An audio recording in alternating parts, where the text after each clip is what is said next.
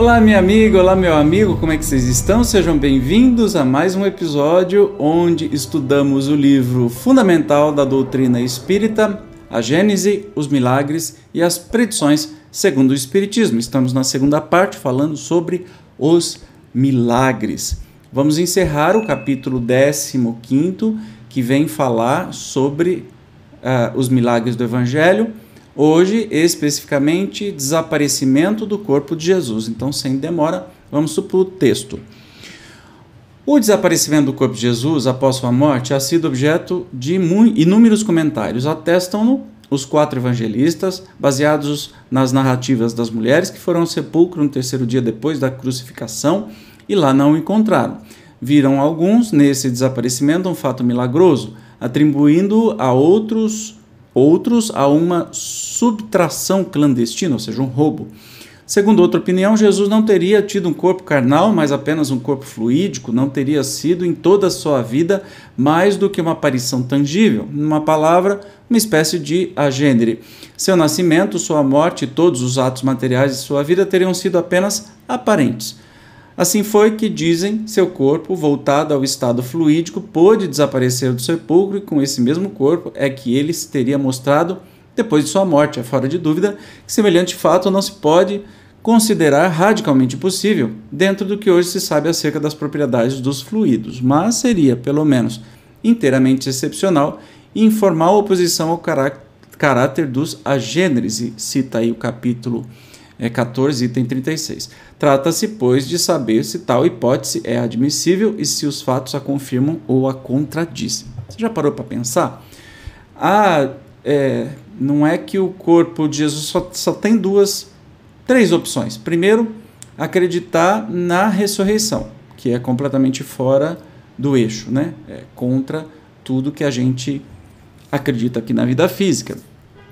A segunda hipótese, que tenham roubado o corpo, que é muito mais plausível, já que o sistema queria, além de matá-lo, não queria que ele virasse um mártir. Portanto, a melhor forma possível era desaparecer com o corpo para não virar um herói, o seu túmulo ser visitado, virar peregrinação, etc. e tal, né?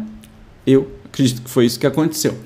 Terceira hipótese, mais rara, possível, mas mais rara, é que Jesus nunca tenha tido um corpo é, físico, que sempre foi um corpo fluídico. Mas aí não me entra na cabeça como é que nasceu com corpo fluídico do ventre de Maria? Como é que cresceu com corpo fluídico? Vai parando. Uma coisa é você ter uma aparição, a outra coisa é você ter alguém que fica 33 anos num corpo fluídico e simulando o crescimento. É meio doido para compreender, né? Mas vamos ver o que, que os, os espíritos nos dizem. A estada de Jesus na Terra apresenta dois períodos, o que precedeu e o que se seguiu à sua morte. No primeiro, desde o momento da concepção até o nascimento, tudo se passa, pelo que respeita a sua mãe, como nas condições ordinárias da vida. 180, 181 desde o seu nascimento até a sua morte tudo, em seus atos, na sua linguagem e nas diversas circunstâncias da sua vida, revela os caracteres inequívocos da corporeidade.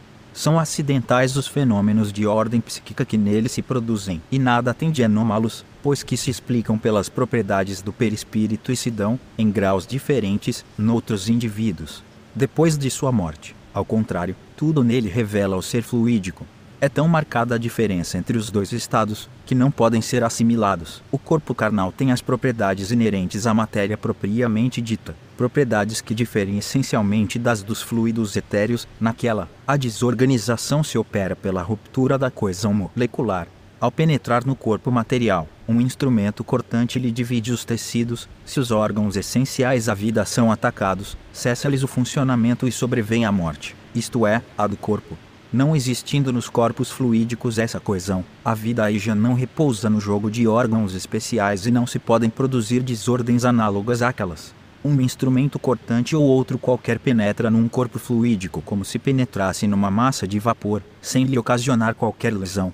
Tal a razão porque não podem morrer os corpos dessa espécie, porque os seres fluídicos designados pelo nome de agêneres não podem ser mortos. Então, a gente já começa, né? A, a minha teoria pelo jeito está correta, que há dois, dois momentos muito claros da vida de Jesus: a sua vida normal, concepção, nascimento, crescimento e as palestras e os ensinamentos que ele deu, e depois da sua morte, que pelos relatos caracteriza claramente aparições, materializações do seu corpo espiritual. Antes, não, né? Mas vamos continuar. Após o suplício de Jesus, seu corpo se conservou inerte sem vida. Foi sepultado como são de ordinário os corpos e todos o puderam ver e tocar. Após a sua ressurreição, quando quis deixar a terra, não morreu de novo. Seu corpo se elevou, desvaneceu e desapareceu, sem deixar qualquer vestígio, prova evidente de que aquele corpo era de natureza diversa dado que pereceu na cruz.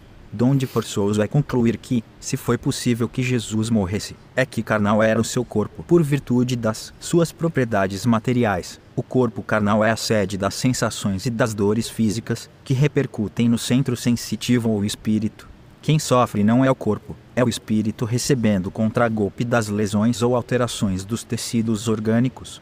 Num corpo sem espírito, absolutamente nula é a sensação, pela mesma razão, o espírito, sem corpo material, não pode experimentar os sofrimentos, visto que estes resultam da alteração da matéria, donde também forçoso é se conclua que, se Jesus sofreu materialmente, do que não se pode duvidar, é que ele tinha um corpo material de natureza semelhante ao de toda a gente.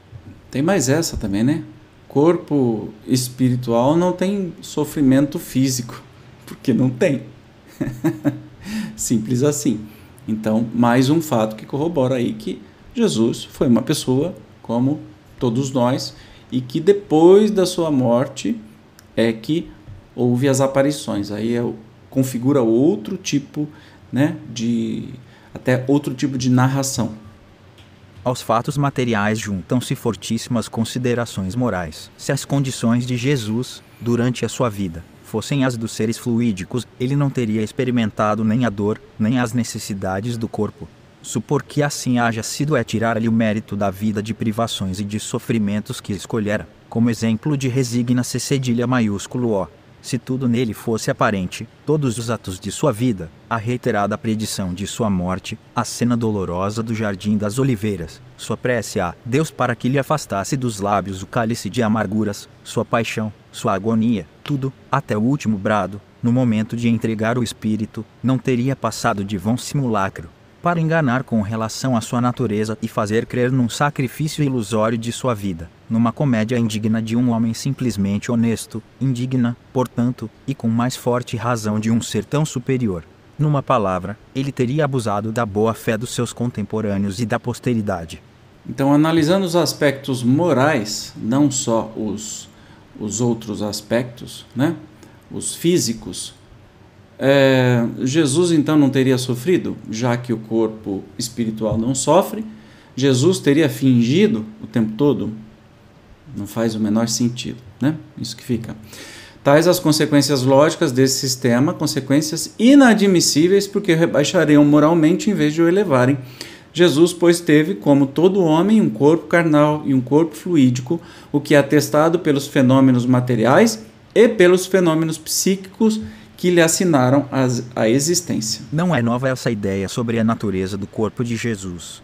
No quarto século, Apolinário, de Laodiceia, chefe da seita dos apolinaristas, pretendia que Jesus não tomara um corpo como o nosso, mas um corpo impassível, que descera do céu ao seio da Santa Virgem e que não nascera dela que, assim, Jesus não nascera, não sofrera e não morrera, senão em aparência. Os apolinaristas foram anatematizados no Concílio de Alexandria, em 360, no de Roma, em 374, e no de Constantinopla, em 381. Tinham a mesma crença os docetas, do grego doquel, aparecer, seita numerosa dos gnósticos, que subsistiu durante os três primeiros séculos. é, esses apolinaristas é, realmente parece assim alguém bem fora da caixinha, né? Tanto que anátema, quer dizer, foram expulsos e excomungados da igreja nos concílios de 360 e 374, para não deixar dúvida, né? Faz duas vezes para provar que eles são doidinhos de pedra, dizer que Jesus não, não nasceu, não morreu, nem nasceu da, de Maria, ele simplesmente apareceu. É, força amizade. Então, ficou claro aí, né? Que Jesus, primeiro que a importância, que a gente já falou, da importância de Jesus no estudo anterior, é muito mais sobre sua mensagem do que seus feitos. E a gente vê o tempo todo Jesus, corpo carnal, que teve uma evolução natural, né? Nasce, cresce, torna-se adulto, mas suas manifestações mediúnicas, né? Materializações, transfigurações, é, os milagres, cheio de aspas aí, né? Que ele conseguia é, fazer. E depois de sua morte, as aparições, que não é de um corpo vivo. Então, o que nos chega a conclusão, né, nos traz a conclusão de que sim, o seu corpo foi roubado. Acredito que, eu, Evandro, acredita que esse roubo se deve para que não existe uma peregrinação, não se torne um homem, um santo, na palavra que a gente conhece hoje, mas assim, um ser admirado, que todo mundo vai lá peregrinar, ah, etc e tal. Então ninguém sabe onde é que está o corpo de Jesus, porque sumiram com ele. Mas mesmo assim, depois da sua morte, ele reaparece em espírito muitas vezes, para muitas pessoas, cheio de características de espírito materializado. Beleza? Bom, e com isso a gente acaba esta parte, este capítulo, e no próximo nós vamos ter o início do, da última parte né, deste livro, nós estamos encaminhando para o final, que é as predições segundo o Espiritismo. Como sempre, eu te espero, obrigado pela sua presença e até o próximo programa.